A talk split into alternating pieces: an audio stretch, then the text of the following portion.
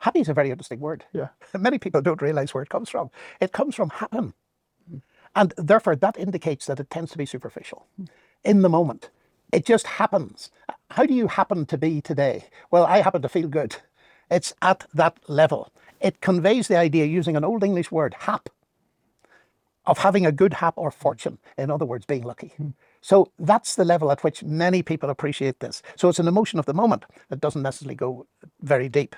And more widely, if we want to push into some kind of definition, and it's mm. difficult to define, one might say it's a positive emotional state characterized by various feelings satisfaction, contentment, fulfillment, joy, and pleasure, being in a good mood, in other words.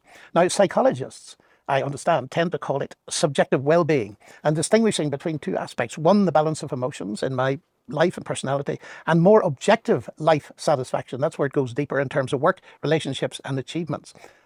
I'm always interested in the ancient writers, of course. So come to Aristotle, whom I've already mentioned. Mm. He distinguished between two different kinds of happiness hedonia, from which we get hedonism, and eudaimonia. Now, hedonia, hedonic happiness, is derived from pleasure. So, doing what feels good, self care, fulfilling desires, experiencing enjoyment, and feeling a sense of satisfaction. Feeling cool, I believe, is, is, the, is the word. But eudaimonia is a deeper thing.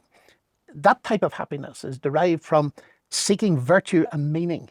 So it involves a new idea here fulfilling a responsibility, investing in a long term goal, concern for the welfare of other people, and living up to personal ideals. And I would want to contrast happiness in the superficial sense with joy, which is a much deeper experience and about which the Bible has a great deal to say. Because the Christian message is that Jesus came to give us joy much more than superficial happiness, a joy that we can experience even in the context of sadness and pain.